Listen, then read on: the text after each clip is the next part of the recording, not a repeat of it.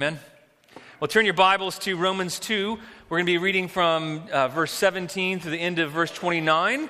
We're continuing in our series in the book of Romans, and so far, Paul has been hammering us, or may, maybe hammering the, the people in the church in Rome. They have been divided in Rome. There is the church is full of both Jews and Gentiles, and Paul has been laying into people who find their confidence in anything else but faith in Jesus Christ. And so, to begin with, he tells the Gentiles that um, they are deserving of God's wrath, they're without excuse. Then he moved on in chapter 2, in the first 16 verses, and he talked about how now the Jews, the religious people, the moral people, the self confident, self righteous people, they're deserving of God's wrath equally. And so, Paul, he's going to continue to hammer today. So, let's look in our Bibles at Romans 2 17 through 29.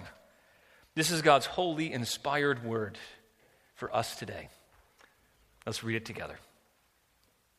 But if you call yourself a Jew and rely on the law and boast in God and know his will and approve what is excellent because you are instructed from the law, and if you're sure that you yourself are a guide to the blind, a light to those who are in darkness, an instructor of the foolish, a teacher of children, having in the law the embodiment of knowledge and truth. You then who teach others, do you not teach yourself? While you preach against stealing, do you steal? You who say that one must not commit adultery, do you commit adultery? You who abhor idols, do you rob temples? You who boast in the law, dishonor God by breaking the law. For as it is written, the name of God is blasphemed among the Gentiles because of you. For circumcision is indeed is a value if you obey the law, but if you break the law, your circumcision becomes uncircumcision. So if a man who is uncircumcised keeps the precepts of the law, will not his uncircumcision be regarded as circumcision? Then he who is physically uncircumcised but keeps the law will condemn you who have the written code and circumcision, but break the law. For no one is a Jew who is merely one outwardly, nor is circumcision outward and physical. But a Jew is one inwardly, and circumcision is a matter of the heart by the Spirit, not by the letter. His praise is not from man, but from God. Amen. This is God's word. Let's pray. Father, I pray that for each and every one of us here, you would revive us. Lord, would you revive us with a passion for you from the heart? God, would you give us a desire to love you, to trust in you, to rely on you from our hearts? God, I pray that you would help us put aside all complacency God, I pray that wherever we've grown comfortable, we would be shaken up by you. God, wherever we put confidence in what we know or what we do, or, and Lord, what we're a part of, I, I, I pray, Lord, we would, we would forsake all confidence in anything else but you. God, I pray that our confidence would be in the fact that you promised to circumcise our hearts. I pray that we would trust in you from our hearts. And God, I pray that through that, Lord, as you bring your conviction, Lord, I pray that you would bring great hope, Lord, and I pray that we would worship you, that you say that you will praise us for our hope in you. And Lord, I pray that we would we would long for you, we would look for your reward and trust in you. In Jesus' name, amen. Well, sometimes overconfidence can be a little bit funny. Sometimes.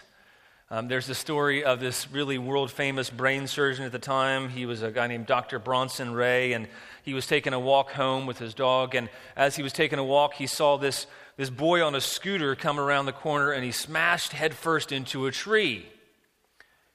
And realizing the boy was really badly injured, the, the doctor told a bystander to go ahead and call an ambulance. And then this neurosurgeon, he's brain surgeon, he he proceeded to administer first aid and to check for vitals and, and do the things that really needed to be done. But as he was beginning to do that, a little boy probably about the same age as the one who had gone around the corner on the scooter and hit his head on the tree. He pushes through the crowd and he says, Excuse me, excuse me, excuse me. Sir, you better step aside. I'm a Boy Scout and I know first aid. Sometimes overconfidence, it can be funny. It wasn't funny in the case of Chernobyl. The Ukrainian minister of power, he stated just the week before, think of the irony of this. The week before, he had stated very confidently that the odds of a meltdown or anything going wrong were, were less than 1 in 10,000. Certainly nothing can go wrong. And Chernobyl was one of the worst nuclear disasters of the past century. The Space Shuttle Challenger, NASA estimated the odds of catastrophic failure as 1 in 100,000. Surely nothing could go wrong. And I remember watching it explode. Pearl Harbor, the American military believed that Pearl Harbor was immune to attack. That's a direct quote from one of the generals of the time. Overconfidence it might seem funny at times, but it can be deadly. The Apostle Paul, he has been hammering on the church there in a sense. You think, Paul, you're writing a letter to the Romans, and I thought that you were supposed to be encouraging to us. Paul, I thought you were supposed to encourage our faith. I thought that you're supposed to give us confidence in God. But what you're doing is you're tearing us down. And so Paul, Paul is really on a mission here. And the reason why he's tearing them down is because he wants to tear down any confidence in anything else other than faith in Christ alone. And so he goes on in, in Romans 1, in the end of chapter Romans 1, and he, and he says to the Gentiles that you have no reason for confidence and you have no excuse. No matter what you've known or not known, you have no excuse. God's going to judge you on the basis of works. And we, we heard the wonderful truth that we know that Paul trusted in is that our works that we trust in are the works of Christ. But then last week, Paul is hammering the, the self righteous, those who trust in in morality, those who trust in religion. And this week, he's not letting up. You know, as a, as a, pastor, you don't love to preach several hard messages in a row. But Paul loved to do this for some reason. For some reason, Paul was hammering them pretty hard.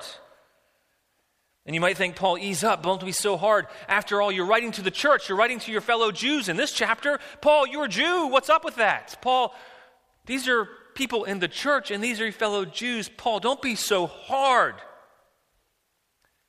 And so it should make us wonder Paul, why is Paul being so hard here? Why is he hammering them so much? Why is he driving at his point so forcefully? Well, I think it's because he, he really was concerned that people who trusted in their knowledge, that people who trusted in their ability, people who trusted in and how they'd been raised, people who trusted in their religious club. He was concerned that trusting in all those things, it ultimately leads them to hell, and he wanted to make sure they had true confidence. And that's my hope for us today, too, that, that for any of us who are trusting in our abilities, anybody else of us who are trusting in what we know, and it's really easy to do that, isn't it? It's, it's easy to trust in what you know, the knowledge you have. It's easy to trust in your past and your track record. It's really easy to trust in the kind of home you grew up in, the morality you had or have. It's easy to trust in religion. It's easy to trust in the club you belong to and the name you go by. And yet, I believe that God wants us to abandon all hope in anything but circumcision from the heart. And we'll get to that and we'll explain what that means. Jesus, he gave a similar warning in his ministry. He tells us a shocking story in Luke 13. We have this for you on the overheads. They're coming up to him, they're asking him how many people would be saved. And, and boy, Jesus, it must only be a few. And so in Luke 13, chapter 23, I mean, verse 23, somebody comes up to him and says, Someone said to him, Lord, will those who are saved be few? And he said to them, Strive to enter through the narrow door. For many, I tell you, will seek to enter, will not be able. Let me read that again. For many, I tell you, will seek to enter. That should be shocking and not be able. When once the master of the house has risen and shut the door, and you begin to stand outside and knock at the door, saying, Lord, open to us, and he'll answer to you, I don't know where you come from. Then you'll begin to say, We ate and drank in your presence and you taught in our streets. But he will say, I tell you, I don't know where you come from. Depart from me, all you workers of evil. You know how shocking that must have been to Jesus' hearers? I think the people in Rome, the Jews in Rome who were part of the church there, who um, they had been raised right, they had done right, they had believed morals, and they even believed the truth about who Jesus is because they're in the church. They're members of the church in Rome. They would have been shocked by how Paul is talking to them. And if that's not the effect for you today, then I don't think we're hearing God's word rightly. It should be shocking to us that someone who's raised in all the right ways, who has all the right information, all the right truth, actually knows the scriptures, probably memorized good portions of it, who's, who's got the right background, the right pedigree, who actually believes the truth about Jesus, those people are in danger. That doesn't make you take notice and sit up, then I don't, I don't know what will. Paul here, he is not trying to be mean, but he's wanting to make sure that they know the stakes couldn't be higher. And he's wanting to strip away any confidence that the church there had, and really for all believers have, in themselves or what they know or what they're a part of. He wants to strip away confidence in those things and say, no, no, no, no. What matters is where's your heart? Where's your heart? Where's your heart for God? Where's your confidence? Their overconfidence that he tells them would lead to dishonoring God and then and ultimately people would reject God. He says their confidence in their pedigree, their Jewishness, it would lead to them being cut off from God. So, here in this challenging passage, I think God really has one big idea for us, and that's really that only trusting in God from the heart is rewarded by God.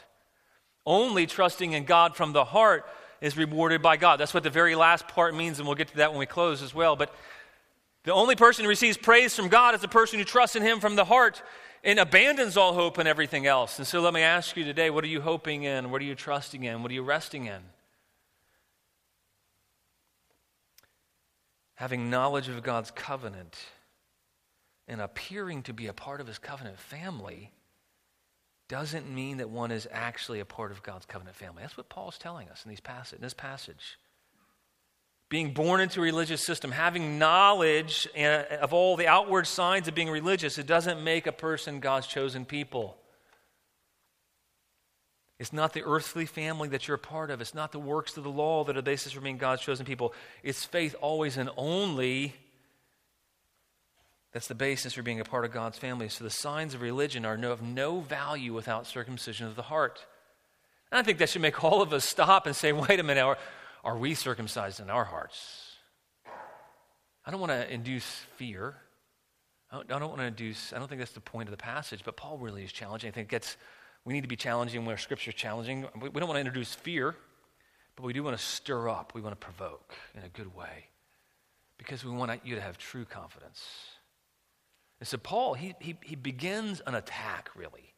He's, he's, he's, he's using a, a form of argument called diatribe, and he's setting up um, the, uh, the argument of somebody who might argue against him, and he's setting it up and answering that. And so we see that again in verses 17 to 24. And he's beginning this attack on the sensibilities of a religious person, on the confidence in their knowledge. And in verses 17 to 24, we really see this big point here that he's making is that misplaced confidence in what you know, it dishonors God. It's good to be confident in what you know, but misplaced confidence, putting an overconfidence, having too much confidence in what you know, or having your confidence rest in what you know, that actually dishonors God. And it can end up making it so that people reject God, blaspheme God. And that's what he's saying in these in verses 17 to 24. This is really the, the bulk of his argument is in these verses, and we're going to spend most of our time there. You know, I was I remember watching a rebroadcast back when the U.S. was conducting a war against Saddam Hussein in Iraq and that regime. And I remember seeing this video of the Iraqi president, and, and he, during the war, and the video was being streamed live from this underground bunker. He was in hiding. And in this underground bunker, in the middle. They broke to his scene of him in this underground bunker, and he's forming the people of Iraq that they were trouncing the coalition forces, that they were wiping them out, and they were victorious. And this was in the midst of most of Iraq had fallen already. And what everybody else was seeing, what he failed to see or failed to admit, was that the war was not only going badly, he, he and, and, and his regime was losing, and their confidence was, was ill founded. I, I think ultimately, as Christians, we have a danger of having an overconfidence in our knowledge, our ability, what we know, what we've read, our, our times with God, even our quiet times. We can have confidence in all those things, and that is a misplaced confidence. And the Apostle Paul is addressing those same root things with the Jews. You see, the Jews were religious, they, they had never really done anything bad. They'd grown up in the church or in the temple, and they knew all about God. And in fact, it was really good that they knew about God. They, they knew the scriptures. And so when they put their faith in God, when they trusted in Jesus for their salvation, or when they knew the truth about Jesus at least, it was good because they were able to teach the truth. They could expound the truth. They, they were a wealth of information and knowledge. Those were the pillars in the church, supposedly. And Paul is, is saying misplaced confidence that ultimately dishonors God. I imagine if you were a good Jew and you got to this point in the letter, you probably would have struggled with Paul a little bit.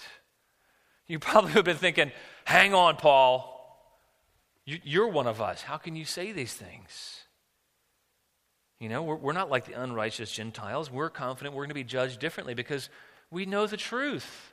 And if we know the truth, doesn't the truth set us free, as Jesus said in John? But Paul's made it clear that, that apart from trusting in God through faith, they're just as bad off as the Gentiles because failure to obey God's law in any part means they're under God's wrath still, unless they're trusting in Jesus. And Paul's been making it plain. He says this the religious people, the self righteous people, they need the gospel just as much. And now he goes on further and he says, maybe you call yourself a Jew. You can't assume you're exempt just because of who you call yourself. You can't exempt, assume you're exempt because of what you know. Maybe a better thing for us to do today is to put ourselves in that context, the effect it would have had on the Jews. If you say, if you really call yourself a Christian, maybe that would be a helpful way for us to contextualize it. But if you call yourself a Christian, if you rely on your knowledge of the Bible, if you boast in God, that passage has a lot more forcefulness, doesn't it? To be able to call yourself a Jew, that would have been a high privilege. It would have been a, a privilege for, for any Jew in Paul's day. They would have actually been very proud of the fact that they were Jews. They were God's chosen people. It meant they'd been given the very words of God Almighty. It meant that they knew the truth about who He was and about all of mankind. You to be called a Christian is a high privilege. To be called a Christ like one, a Christ follower, what a high privilege that is. It means you bear the name of Christ. You know, but growing up in the church or even being raised in the cultural Christian South, I guess, if you call it that, it's not good enough. For a Jew to rely on the law, it, it was a good thing, but to rely on the law ultimately was a bad thing. You know, you think about, well, well, Paul, wait a minute, why are you saying this? Because in Psalm 119, um, it's the longest psalm in, in all of the Psalms. And David here, he goes for, I think it's 100 and, it 172, 127, something like that. It's a, it's a lot of verses. He just passionately proclaims the wonder of knowing God's law and the greatness of knowing God's law and how sweet and good the commandments of God are. But the problem is, is that the Jews in Paul's day thought that relying on God's law would mean that they would not be judged. And they were confident in the law instead of the, putting their confidence in the giver of the law. Maybe a modern equivalent is relying on the fact that you know the Bible, that you've heard what it teaches. Maybe you think if, if I know the scriptures, I, I, I, can, I can read them, I can teach them, I can understand them. And if you somehow think that that means that you are have new life in Christ, then this warning's for you. And Paul keeps going. He says, if you boast in God, and you think, well, wait a minute, Paul, isn't boasting in God a good idea, right? Because doesn't Scripture tell us to boast in God? And David in, in Psalm in 34 2, he says, My soul makes its boast in the Lord. Isn't David the, the epitome of the best king of Israel? And he says, My soul makes its boast in the Lord. Let the humble hear and be glad. Oh, magnify the Lord with me. Let's exalt his name forever. And then the Apostle Paul himself later on in Corinthians, um, he says, Therefore is it written, let the one who boasts boast in the Lord. So it, how, could, how could you be hammering them for boasting in God? Isn't that a good thing? But what he's saying is you're boasting in your knowledge of God. You are boasting the fact that you have God somehow because you're deserving. You have God, and that's where you're, you're, you're boasting in the fact that, that somehow God saw something in you that was favorable. That's why you have God. You're boasting in, in God in all the wrong ways. And he's getting at the person here who, who says they rely on God's law and they boast in God, but doesn't take God's word seriously enough to submit to and obey God's word. Do you, Christian, who call yourselves Christian, do you know the Scripture? Do you rely on the Scripture? Well, that's good. But do you have an overconfidence in your knowledge? Do you boast in God? That's good. Let's put aside all boasting anything else, but do you boast in the fact that you know God as if somehow you were better? Look down again. Paul says, and to know his will and approve what is excellent because you're instructed from the law. Paul, wait a minute. Why are you hammering them? Isn't it good to know God's will? Isn't it, isn't it good to prove what's excellent? Isn't it good to be instructed from the law? Doesn't all Scripture tell us to do that? Knowing God, God's will, it, it's a high privilege, isn't it? To, to say that, wait a minute, um, you know, there are so many people in the world, if you look around, who just are blind, who don't know God's will, who, are clueless. And, and yet we've been given a treasure, and we have been given a treasure to know God's will and to understand it. And we actually know how to live for God. And that's wonderful. And that's a good thing. But Paul, why are you, why are you picking on us because of that? You said we're instructed in the law, but why is that a problem? We're supposed to be instructed by Scripture. Scripture is actually meant to inform every area of our lives. We, we have a, one, of the, one of the truths that we hold to in this church is that, um, that a sola scriptura, what the reformers used to say, which means um, God's word alone is the source of all truth and, and, and really the source of, of all that we believe and hold to. So, isn't that good? And it's a blessing to receive instruction from the law, it helps us know God's will and how we should live. And it's a blessing to be able to say, you know what, I know how to live and I can improve what's excellent and I can live in obedience to God and I can pass that knowledge on to other people. But what is Paul driving at? He's saying, if you're putting your hope in those things and your hope is misplaced. It's interesting. He's not saying those things are bad. And actually, he commends those things later on, and he commends those things in his other letters. But he's, he's, he's driving at it. He's saying, for you who are religious, for you who know a lot, there's a danger with much knowledge. You can actually be deluded into thinking that your confidence lies in what you know, or what you do, or what club you're a part of. And then look in verse 19 in your Bibles there, he says, and if you are sure, he says, if you are sure that you yourself are a guide to the blind, well, aren't we supposed to be? A light to those who are in darkness. Well, aren't we supposed to be light in the world? He says, an instructor of the foolish, a teacher of children, having a law and the embodiment of knowledge and truth, you then who teach others, and here's where it comes down in verse 21. He says, Do you not teach yourself? In the verses so far, Paul has talked about all these privileges that those who call themselves Jews have. Now he goes on to list these things that those who claim they're Jews, they can claim to do because they enjoy special privileges. They, can, they, they claim to be a, a guide to the blind. And, and by the way, being a guide to the blind is a good thing. You know, helping those who don't know or understand the truth of God see the truth of God, who are, who are in darkness. They could be a light to those in darkness. That was a role that God promised to Israel. In Isaiah 42, 6, he says, he says to Israel, it's kind of the same thing. He says, I will give you as a covenant for the people, a light for the nations. And, and when I opened up before, before I even read this passage, I talked about the reason why we love having a building here is because we can be a light to suburbia. It says to open the eyes, look down at verse 7 of Isaiah 42, to open the eyes that are blind, to bring out the prisoners from the dungeon and from the prison who sit in darkness. Paul, those are good things, aren't they? And the answer is yes, they're very good things. The answer is that's what God has for us. He has us to, to open up the eyes of the blind by, by showing them the light of God's word. He has us leading people out of darkness by setting the prisoners free, by preaching the good news of the gospel. So, those are good things. But if we put our confidence in, in our knowledge, if we put our confidence in what God and, and, and those things, that it can be a misplaced confidence. The advantage of being a Jew is that you possess the true wisdom from God. That's the advantage of being a Christian, right? But be wary if your confidence is in calling yourself a Christian and the fact that you know a lot or that you know what's right. Paul says, Do you do you not teach yourself? Does your life display the fact of, of what you know? Do, do you actually live out what you say you believe? You got a lot of information, you got a lot of learning, you got a lot of knowledge, and that's really good. But do you actually live it out? And that's hard. That's provoking because, you know, all of us are aware in some way we don't. We don't. All of us are aware to some degree we're all hypocrites.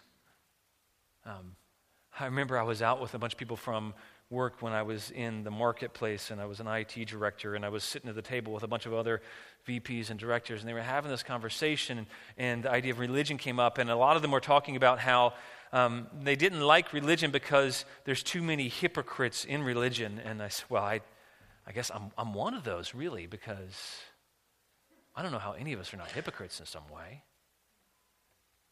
And they all were like shocked. Like, well, how are you a hypocrite? Well, I, I'm, I'm a, I, I often don't live out what I claim to believe. Now, that shouldn't lead to condemnation, but it should lead to the fact that we need to be careful that we're not self deluded into thinking that because we know all the right things, that means we actually believe them and trust in them and live them out. There's a real danger that Paul's talking about. You who teach others, don't you teach yourself? There's a danger of knowing the truth and understanding the truth is dangerous. You're actually held to greater accountability because of that. Even being able to teach the truth and tell others how to live the truth out and think and act and being assured that you yourself obey and live out the truth of God's word, be careful. We can easily fall in the trap of thinking that knowing is the same as doing. You know how many of us, we've heard a great sermon or you've read a great book and you think, that was awesome. But you've really not changed. You've not applied it. You've not pursued to, to respond to God. We equate knowing with doing too easily. You know, that's the curse of any good Christian counselor, is that we can be deceived into thinking. It's the curse of any good pastor, really, is we can be deceived into thinking because we know the truth that we're actually relying on God from the heart, trusting in Him, and living it out. Christian, don't, don't be deluded. You who call yourselves Christian, you who teach others. And by the way, we're all called to teach others. It's a danger for anybody who knows and hears the truth about God. Hearing and being inspired and reading and agreeing and even sharing it on Facebook and saying, oh, so good. and I'm not picking on anybody specifically. If you've done that this week, I'm, I do not follow you that closely. I'm sorry. Um, like, mm, good quote. Excellent. I'm glad. Are you, how are you living that out? Are you applying it to yourself? Paul is shaking them up for good reason because he wants to shake them up so that their confidence only is in Jesus. You know, I, I, think God would have us be shaken up a little bit today. He wants to revive us. You, see, I love the, the song we sang earlier, and I hope we get to sing it later on, but um, the, the prayer for God to revive us, true revival happens when we realize that, that we are utterly lost on our own. We have no confidence in anything we we know on our own. We have no confidence on our knowledge, our ability, but we have confidence in Jesus. And that's when the Holy Spirit revives us and gives us a fresh passion to live for Him. Well, Paul goes on, he says, Why do you preach against stealing? Do you steal? Now, he's using hyperbole here. Not every Jew in the church was stealing. But, you know, I think about it. If you think about how Jesus spoke of the law, when, when Jesus said that, as I mentioned a couple weeks earlier, if you look at a woman lustfully, you've committed adultery in your heart. It's, it's, the, it's the root sins, it's the motivation here that Paul's getting at as well. But they were actually stealing at times too. They would justify it's, you know, some thought that that day it was okay not to pay somebody the full value and to get a deal that only benefited them as long as that person was a Gentile. You know, as long as that person's not a fellow Christian, it's okay to, to kind of try to, to, to make it a one sided transaction. When as Christians, really, we should be thinking about okay, what's the, what is actually good for them and good for me? And, you know, no Christian would condone stealing today, but some would justify stealing by getting paid in cash, not claiming it on their tax return. That's stealing. And what he's addressing is that nobody can say that you can trust in your own moralism because no one is absolutely consistent. That's what he's getting at. Be aware of trusting in your morality so much that it becomes moralism and that you're actually trusting in a false idol of your morality and how good you are. Be aware of that because you're probably failing in the same areas that you think you're doing so well in. You ever corrected your child for being angry and then done it angrily? You got to stop being angry right now. Man, I've done that. I can't believe how self righteous you're being. That's self righteous, by the way, in case you're wondering. Whenever you're using language like I can't believe or I, you're probably a little self righteous. How could you? Yeah, self righteous. You ever spoke up against something and then done the same thing? Let me, ask about stealing in some other more subtle ways. You ever been lazy at work and claimed you worked that whole time in your timesheet? Ouch, that's stealing in some sense. Now, that doesn't mean to make you condemned. It's just to realize that we need God and we can't have confidence in our own morality. You ever stolen in some other sense? You ever taken credit that wasn't yours? Look in verse 22. He says, You, mu- you who say you, that one must not commit adultery, do you commit adultery? You who abhor idols, do you rob temples? And you're like, Hang on, okay, I don't actually commit adultery. I've never done that. And I've never robbed a temple. What do you mean by robbing temples anyway, Paul? Paul, no, no Jew there would have robbed a temple. What in the world are you talking about here? We already talked a little bit about um, adultery, looking lustfully on another person. And then what, what is Paul talking about when he's talking about abhorring idols but robbing temples? Maybe he's referring to the practice of some Jews that they withheld their temple tax in, in Rome. It was, it was common. They were withholding their temple tax, and so they were robbing God, as Malachi referred to. You know, as a Christian, you, are, you, are you withholding giving? Maybe to the church, to the people, to what God's called you to, because you think, you know what, I need to save up for this important purchase, or and you're deluding yourself because you're selfish. It could have been that people in that day, they were using, they would, they would steal. Jews in, in, Rome were justifying stealing from temples actually. Some people were actually justifying. It wasn't hardly uh, uh, the, the whole church there, but there were some in that church who, who were justifying stealing a temple from a, from an idol, an idol, I'm sorry, an idol from a Roman temple because they're false gods. They don't amount to anything. And so we're going to repurpose those, melt them down, and sell them for the, and then, then give them to people who really need them.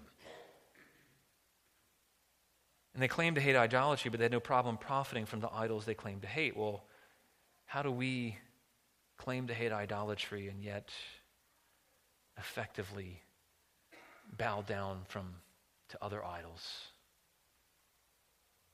He, he seems to be in examples. There are some specific examples he must be referring to, but there seems to be he's, he's referring to the spirit of the law behind the commandments you know, for maybe for us today, it could look like making money off an idolatrous practice and then justifying how it's okay because we need the money. Or others, we engage in idolatry and we look to something for meaning in our lives other than God. And so we rob that temple. I like the way Tim Keller, he paraphrases this passage. I think we have this quote for you in, from his book, uh, Romans to You. And by the way, I want to recommend that commentary or the book to you if you're looking to learn a little more from the book of Romans, it'd be a good resource. He says, if, if you let anything become your meaning in life, power, comfort, approval, possessions, pleasure, control. You're violating the command against idolatry just as much as the statue worshippers you abhor. If you treat religion as your savior, if you're violating the command too, you've taken a statue from a pagan temple, renamed it morality, and worshiped it. In other words, it's quite possible to use religiosity to veil our heart idols of career, sex, reputation, and so on, or to make religiosity itself our idol. That's painful. What's Paul addressing? He is addressing the problem of relying on your morality, relying on your moralism and know and your, what you know and you, whether you call yourself a Jew or a Christian to be okay with God. It may apply to you if you have a religion that's okay with outward behavior that's not in, inwardly changed by the truth that you know. If you are not passionate about God, you need to reevaluate why. Now, that's not in all cases. It's not to condemn. It's actually meant to give hope and to give freedom. If you're truly a believer in Christ, your life's going to be marked by personal conviction and a pursuit of personal application. And if it's not, and I don't mean perfect application, but if it's not marked by that, don't be deluded. Have true and real hope. I don't mean perfect application, but an applied desire to love God with all that you are because you personally experience God's word as living and active to you and in you. May apply if you're quick to notice the failings of others. Are you quick to notice where other people fail? And you just think that's discernment? but really you're self righteous. You ever defensive when others point out where you need to grow? Are you relying on your knowledge of God and His Word and your morals? It's only going to lead to frustration and eventually failure and dishonoring God. And look in verse 23. Paul says, You who boast in the law dishonor God by breaking the law. For as it is written, the name of God is blasphemed among the Gentiles because of you. If you boast in what you know about God and yet you don't do that, it can dishonor God. And Paul here, he's, he's loosely quoting Isaiah 52. He says, on, on account of my name, you continually are, my name is, on account of you, my name is continually blasphemed among the Gentiles. And what he was talking about was that because of God's people's disobedience, they were carried away into captivity um, by the Babylonians. And the Babylonians said, well, because those Jews, they claim this great knowledge in God, yet God obviously is punishing them, so their God must be weak. You know, we can dishonor God's name as well by failing to practice the things that we preach. And you know, often the people who are most strident about their morality and about living by God's standards are the very ones who don't even know they're self righteous and they're an affront, and people don't even want to be around them. You ever been around Christians who put a lot of confidence in their abilities? You ever been around Christians who are self confident and critical? You ever been around people who call themselves Christians yet and, and they rely on their ability to keep this their whatever their accepted religious standard is? And they're self righteous and they're judgmental? Or maybe that's you. And when you're around somebody like this, it can make the gospel, it can make Christianity, or at least the brand of Christianity that they subscribe to, it can make it very unattractive, and it can make you dislike the person and all that they stand for. You ever been around people like that? Are you a person like that? Are you judgmental and critical, self righteous? Be careful. This could, you could be the very person Paul's talking to here. That doesn't mean you're not a believer, but you have to be careful. Where's your confidence? Where's your trust? Where's your hope? You know, for unbelievers, for those who don't know the good news, it's easy for them to throw the baby out with the bathwater and assume that if that's what it means to be a Christian, I want nothing to do with it. When they see Christians who have no compassion, no mercy, self righteous, judgmental, or separate from everyone else, and want nothing to do with anyone else. A believer thinks, well, I don't want anything to do with them. And the name of God is blasphemed. And it's often those of us who, who, who fall prey to legalism and self righteousness, that it's often the only person who can't see that they're violating the most important of all God's commandments the command to love God and your neighbor as yourself, because the attitudes and expressions of the self righteous person are, are terribly unloving. They're not loving, they're not merciful, they're not kind. And legalism can cause people to blaspheme God. Having God's law Paul says, is of no value if you're not keeping it, living by the truth humbly from a heart that seeks to worship God. Ask yourself if your life and the way you live are attractive to others. If you struggle with self righteousness, then let me encourage you to see that as serious. Say, wait a minute, that's a sign that I have a misplaced confidence in my morality and in what I know, and God is not okay with that. And let it cause me to say, Oh Lord, I need to hope in you. Ask yourself if your life displays the kind of love and grace and patience that you say you hold to. And I don't mean perfectly. None of, none of us do that perfectly. None of us. None of, we, we all have a little bit of hypocrisy in our lives. Now, it's not okay to be all, be all right with that.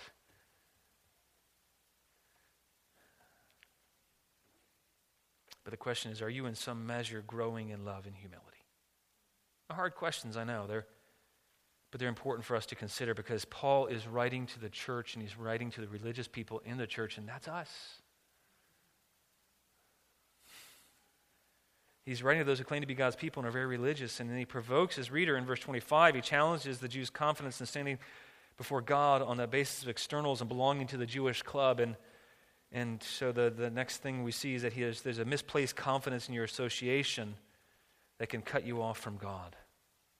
He, he, talks a lot about circumcision. Circumcision is a cutting off. And, and what he's really saying is that if you have a misplaced confidence in your association, you can actually be, end up being cut off from God. You, you're putting your confidence in the fact that you're separate. He's using a play on words here. You're, you're putting your confidence in the fact that you're separate, that you've, been, that you've been separated, that you've been cut off in a good sense from, from Gentiles. You're putting your confidence in the fact. But if you put your confidence in that fact and your standing and your social club and in, and in now I'm not those people, then you're in danger of being cut off. You who think you're separate, you will be separated. That's, that's frightening. Let me ask you have you ever described your faith in terms, uh, faith in God in terms of your social identity?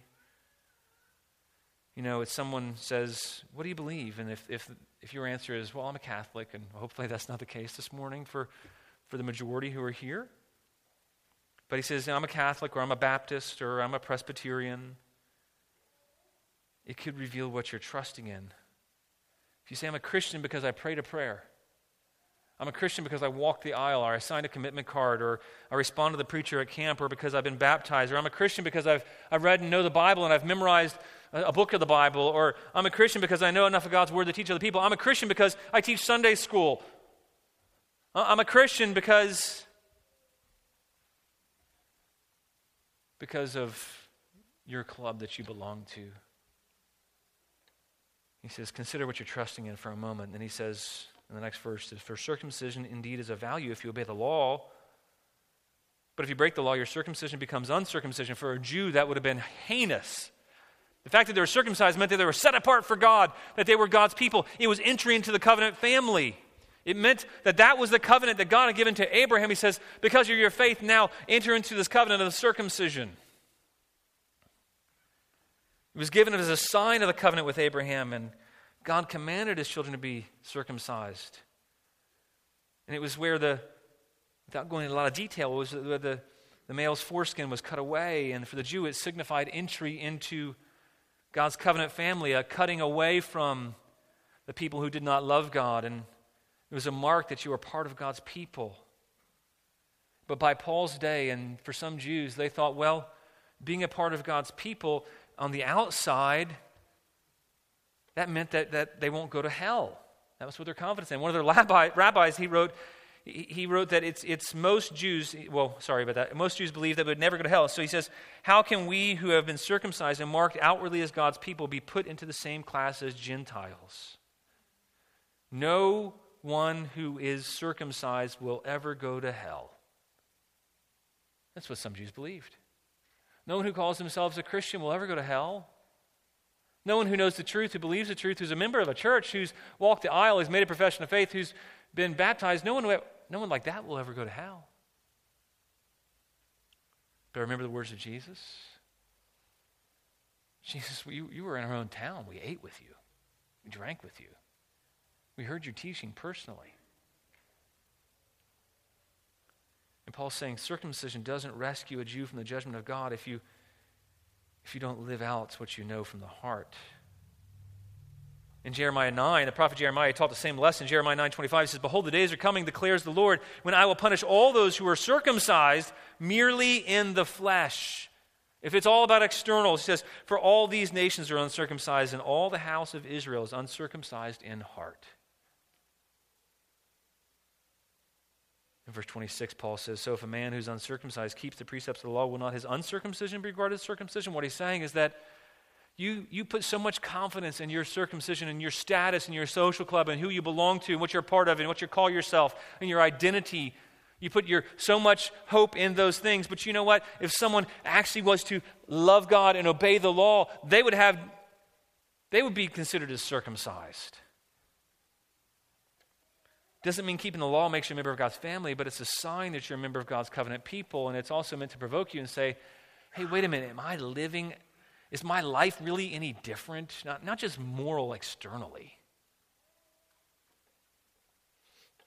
He's saying is, what he's hinting at here is that by faith, an uncircumcised person can be counted as perfectly fulfilling the law and be accepted by God as a member of God's people.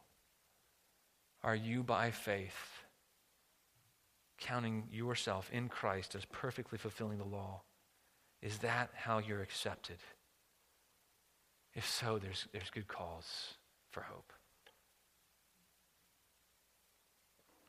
The Jews believed that the righteous would judge the unrighteous, and the assumption was that they were the ones righteous. And so Paul's addressing that in verse 27. But he flips it on his head and he says, Yes, the righteous, they're going to judge the unrighteous. And it's the uncircumcised who's counted as obeying the law that will judge the disobedient in the law. And he seems to be speaking in the future when, when Gentile Christians would condemn those who had received the law of Moses and disobeyed the Mosaic law, not trust in the gospel. They stand as testimony to what the Jews should have been, trusting in God from their heart. Are you trusting in God from your heart?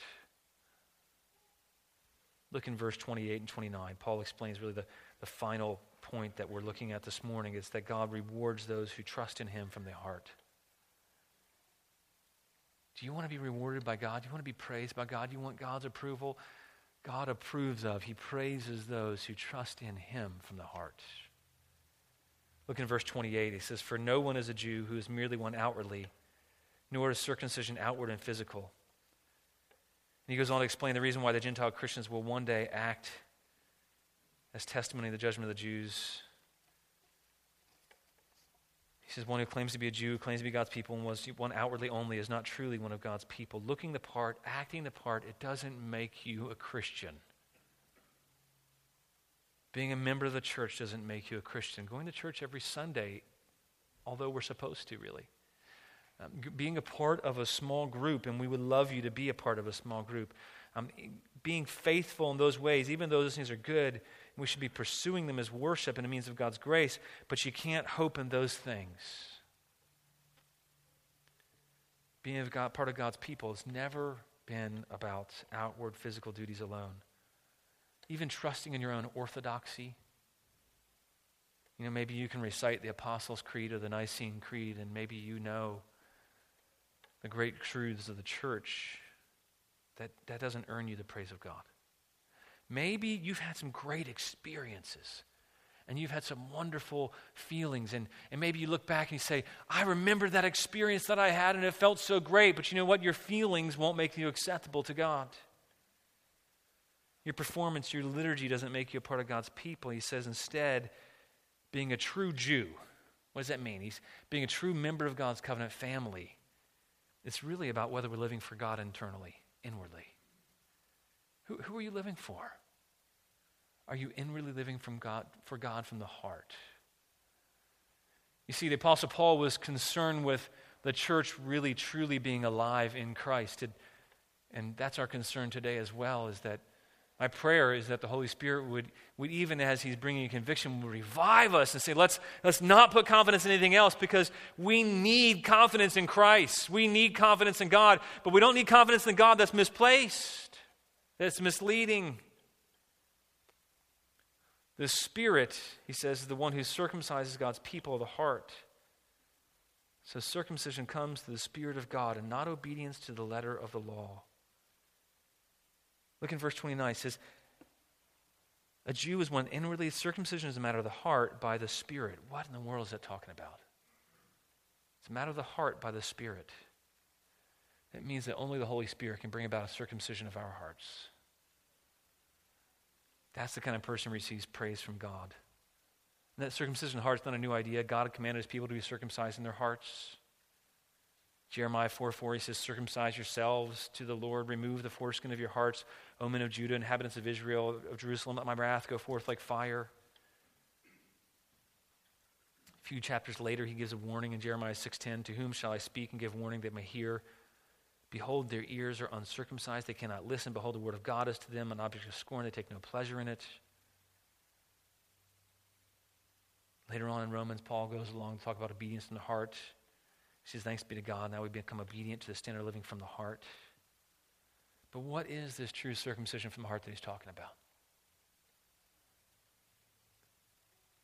Truly entering into God's covenant family. It's a matter of the heart trusting in God for salvation through Jesus. Not on the basis of anything you could ever do or what you know, but only on the basis of the life, death, and resurrection of Jesus in your place. Bragging about your law keeping is all about seeking praise from men.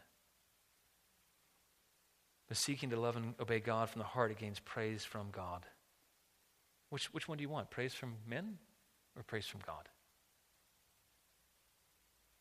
And then why does Paul talk about the covenant of circumcision so much? What, what, what's he doing? He, he mentions circumcision so many times in this passage.